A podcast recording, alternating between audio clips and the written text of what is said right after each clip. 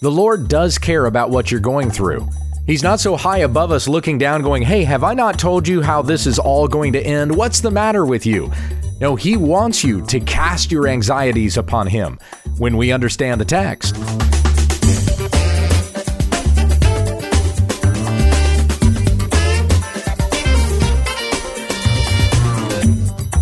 This is When We Understand the Text, a daily study in the Word of Christ for the sake of the faith of God's elect and their knowledge of the truth, which accords with godliness.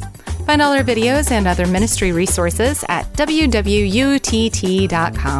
Here once again is Pastor Gabe. Thank you, Becky. We return to the Psalms. Picking up where we left off last week, that would put us in Psalm 56. I'll go ahead and start out reading all 13 verses.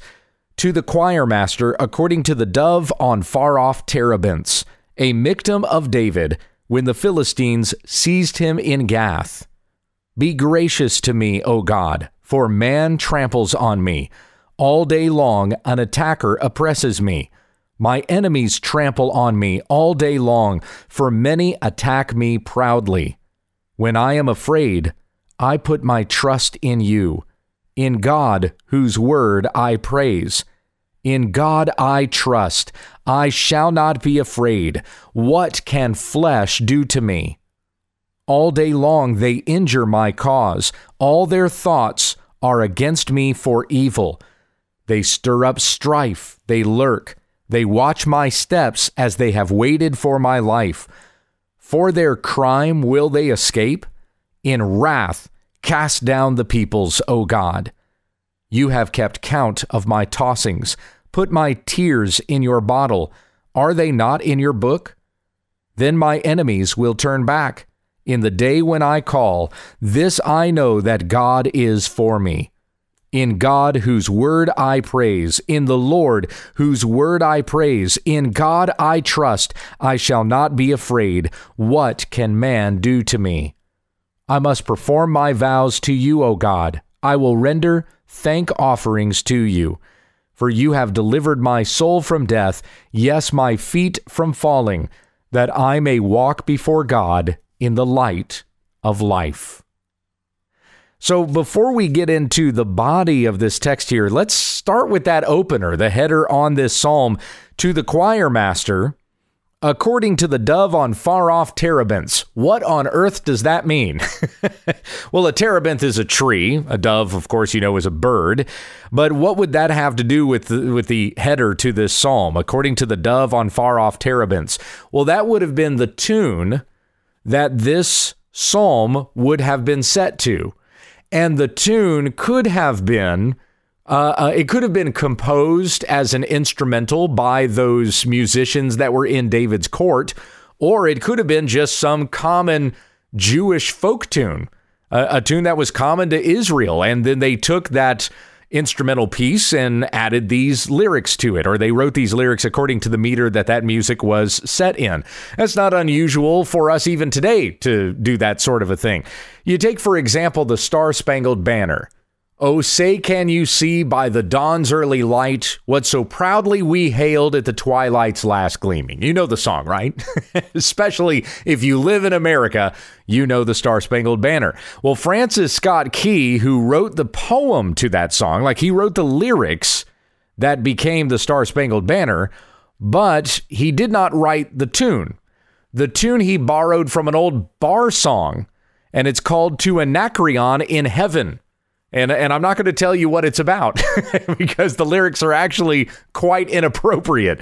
But uh, but that was the tune that Francis Scott Key used to put his poem Star Spangled Banner to. Was it Francis Scott Key that did that? I don't know if it was him that put the lyrics to that tune or if uh, if somebody else did that later on. But anyway, nevertheless, uh, the Star Spangled Banner is from an old bar song, the the tune of it anyway, while the lyrics were written by Francis Scott Key. Uh, another song, uh, one that you would even have in your own hymnal that is common to this trick, is uh, uh, What Child Is This? Well, the tune is Greensleeves. The lyrics, of course, were written to the old English folk song Greensleeves. So, anyway, we do that even now. And as it so happens, 3,000 years ago, they were even doing it in Israel. There was this instrumental piece called The Dove on Far Off Terebinths. And this particular psalm would have been set to that tune, a Michtam of David, when the Philistines seized him in Gath. We actually return to the events in 1 Samuel chapter 21 here. We did this a, a couple of weeks ago when we were in Psalm 52, which was the psalm that David wrote after Doeg the Edomite had struck down the priests at Nob. And we read about that in 1 Samuel 22. But when we went to that story, when we were in Psalm 52, I went ahead to chapter 21 to keep all of those things in context. And after David had fled Saul, after he encountered Ahimelech in the tabernacle, he fled to Gath. Remember, he was carrying the sword of Goliath from Gath. So it's not like David can walk into Gath with without being recognized, without being noticed. He's kind of carrying a form of identification with him. Hey, that was Goliath's sword, and you're the guy that killed him. So David gets to uh, Achish, the king of Gath, and the servants of Achish said to him, This is 1 Samuel 21 11. Is not this David the king of the land? Did they not sing to one another of him in dances? Saul has struck down his thousands and David his ten thousands? And David took these words to heart and was much afraid of Achish, the king of Gath. So he changed his behavior before them and pretended to be insane in their hands and made marks on the doors of the gate and let his spittle run down his beard. Then Achish said to his servants, Behold, you see the man is mad. Why then have you brought him to me? Do I lack madmen that you have brought this fellow to behave as a madman in my presence? Shall this fellow come into my house? And so then David was delivered from uh, Achish and he fled to the cave of Adullam. And that's likely where David wrote this particular psalm, Psalm 56. Prayed this unto God after he had fled from the Philistines intact. They did not kill him and they did not put him to death. Now, as David is praying here, man tramples on me, and all day long an attacker oppresses me. This would not have been the Philistines in Gath that David was referring to. He was referring to Saul because Saul was pursuing him. And those men who were faithful to Saul, in particular, we know of Doeg the Edomite. So in Psalm 56, verse 1, Be gracious to me, O God, for man tramples on me. All day long, an attacker oppresses me. My enemies trample on me all day long, for many attack me proudly. When I am afraid, I put my trust in you. In God, whose word I praise. In God I trust. I shall not be afraid. What can man do to me? Now, this is obviously a psalm of individual lament, but as this psalm would have been sung by the entire uh, choir of Israel, all the people together, as it would have been done as a uh, a congregational hymn, then this psalm is is speaking of a future deliverance. It is the hope of the person who is being oppressed by an enemy that God is going to deliver them. And even in the midst of their oppression, Man cannot separate us from God. And we are more than conquerors through him who loved us, according to what Paul says in Romans chapter 8. In fact, what can flesh do to me? What can man do to me? It's very likely Paul had this particular psalm in mind when he said such things as he did in Romans 8.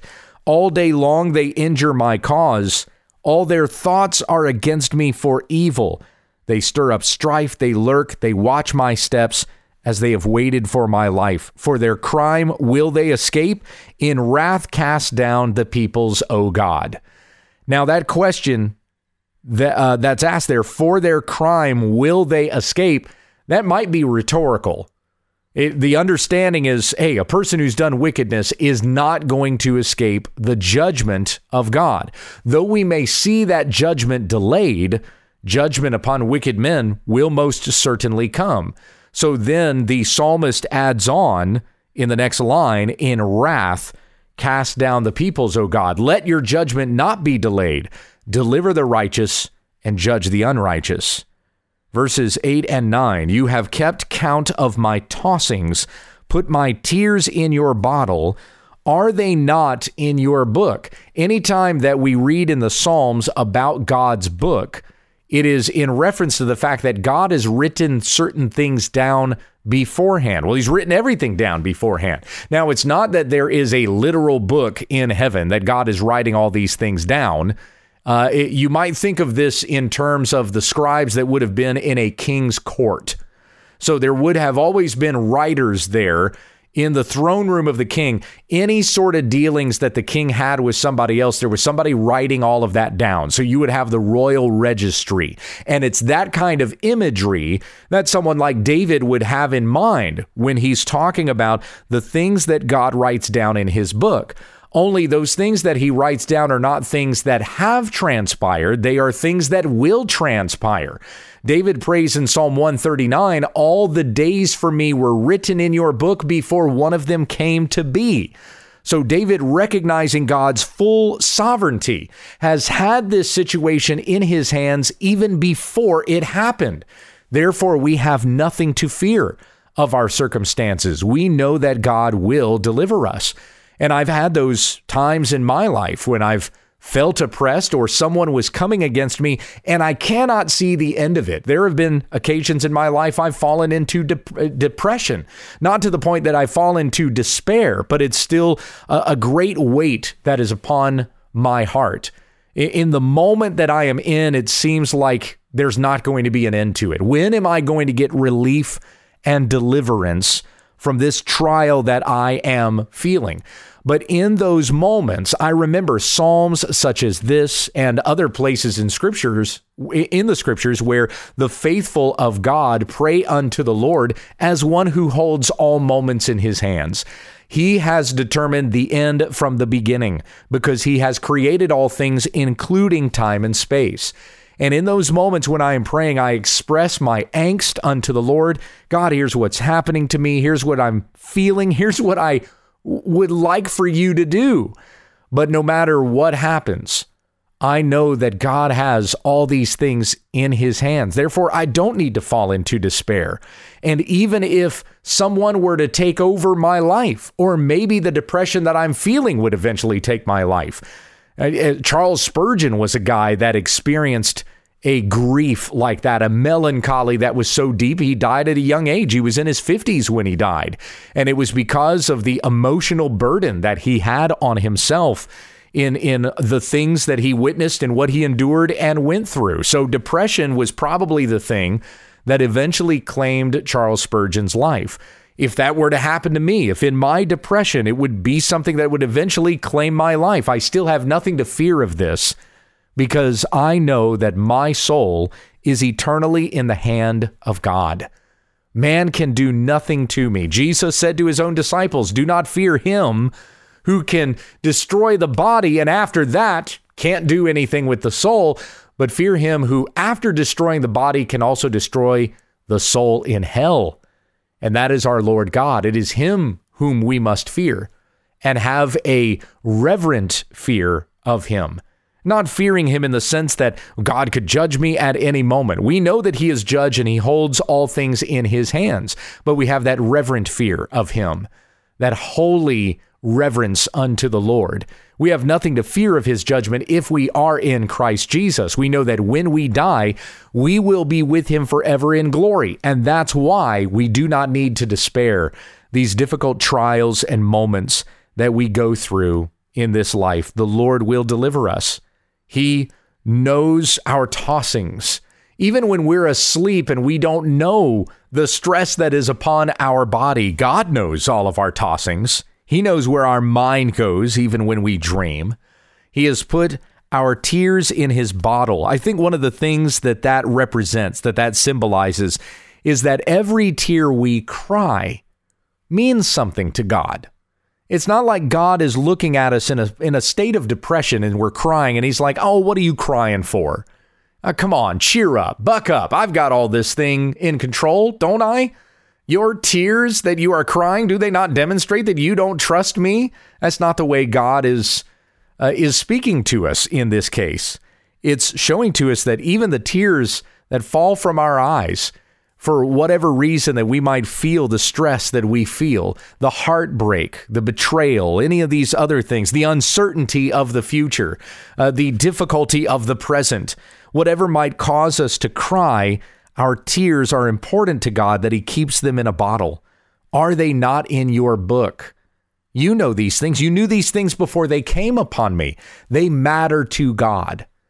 And so He wants us to share our heart with Him in fact, as Peter puts it in 1 Peter chapter 5, cast all your anxieties on him because he cares for you. And Peter is sure to point out in the same breath, humble yourself before the Lord. See, when we don't share our troubles with God, that's actually very prideful.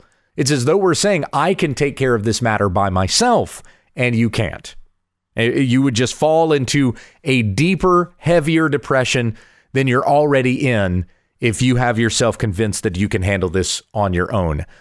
Fall on Jesus. Come to Christ. Fall into his arms. He is with you. As he said to his disciples and says also to us, I will not leave you as orphans. I will come to you. And at the end of Matthew 28, I am with you always to the very end of the age. Then my enemies, I'm coming back now to Psalm 56 9, then my enemies will turn back in the day when I call. This I know, that God is for me.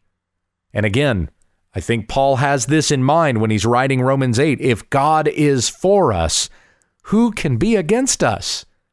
No one. No one can be against the people that God is for. Romans 8 1. There is therefore now no condemnation for those who are in Christ Jesus. Psalm 56:10 In God whose word I praise in the Lord whose word I praise in God I trust. I shall not be afraid. What can man do to me? Now in God we trust or in God I trust might have become somewhat of a platitudinous statement these days. It's on all of our currency. It is uh, it, it's kind of like a national motto in God we trust but we who are Christians should truly take a statement like that to heart. I'm, I'm glad it's on our currency. At least here in the United States of America, we have In God We Trust printed on our money. I'm glad it's there, even though uh, as a nation, we probably don't take it seriously. But we should, as Christians, take that to heart. It shouldn't be just some sort of pithy quote, something that we see posted somewhere every day. But we should know that we must trust in the Lord. We know that He has our every moment in His hands, and He has promised us that He will deliver us. Even if the trial we're going through takes our life, we still will be delivered by God and be with Him forever in His kingdom. Verses 12 and 13 now I must perform my vows to you, O God. I will render thank offerings to you, for you have delivered my soul from death, yes, my feet from falling, that I may walk before God in the light of life. As we've been going through Acts this week, we read in Acts chapter 5 about when Peter was in prison. Peter and the apostles were in prison. The angel came and broke them out of prison, sent them back into Jerusalem to continue preaching the gospel. And one of the things that I said related to that is God will free you from this trial for the purpose of giving glory to his name and directing others to him who delivers. That's why God would deliver you out of this trial so that you might praise him and tell others of his wondrous deeds. Just as David praised the same here in Psalm 56. We got a couple of minutes left. Let's go ahead and do Psalm 57. To the choir master, according to Do Not Destroy. That might be another tune that this psalm, this psalm is set to. A Michtam of David when he fled from Saul in the cave. We just continue to the very next event right there at the beginning of 1 Samuel 22. Here's Psalm 57 Be merciful to me, O God, be merciful to me. For in you my soul takes refuge. In the shadow of your wings I will take refuge till the storms of destruction pass by. I cry out to God Most High, to God who fulfills his purpose for me. He will send from heaven and save me. He will put to shame him who tramples on me. God will send out his steadfast love and his faithfulness. My soul is in the midst of lions. I lie down amid fiery beasts. the children of man whose teeth are spears and arrows, whose tongues are sharp swords. Be exalted, O God, above the heavens. Let your glory be over all the earth. They set a net for my steps. My soul was bowed down. They dug a pit in my way, but they have fallen into it themselves. My heart is steadfast, O God. My heart is steadfast. I will sing and make melody. Awake, my glory. Awake, O harp and lyre. I will awake the dawn. I will give thanks to you, O Lord, among the peoples. I will sing praises to you among the nations. For your steadfast love is great to the heavens, your faithfulness to the clouds. Be exalted, O God, above the heavens. Let your glory be over all the earth. Amen. Thank you for listening to When We Understand the Text with Pastor Gabe Hughes. If you'd like to support this ministry, visit our website, www.utt.com, and click on the Give tab in the top right corner of the page. Join us again tomorrow as we continue our Bible study when we understand the text.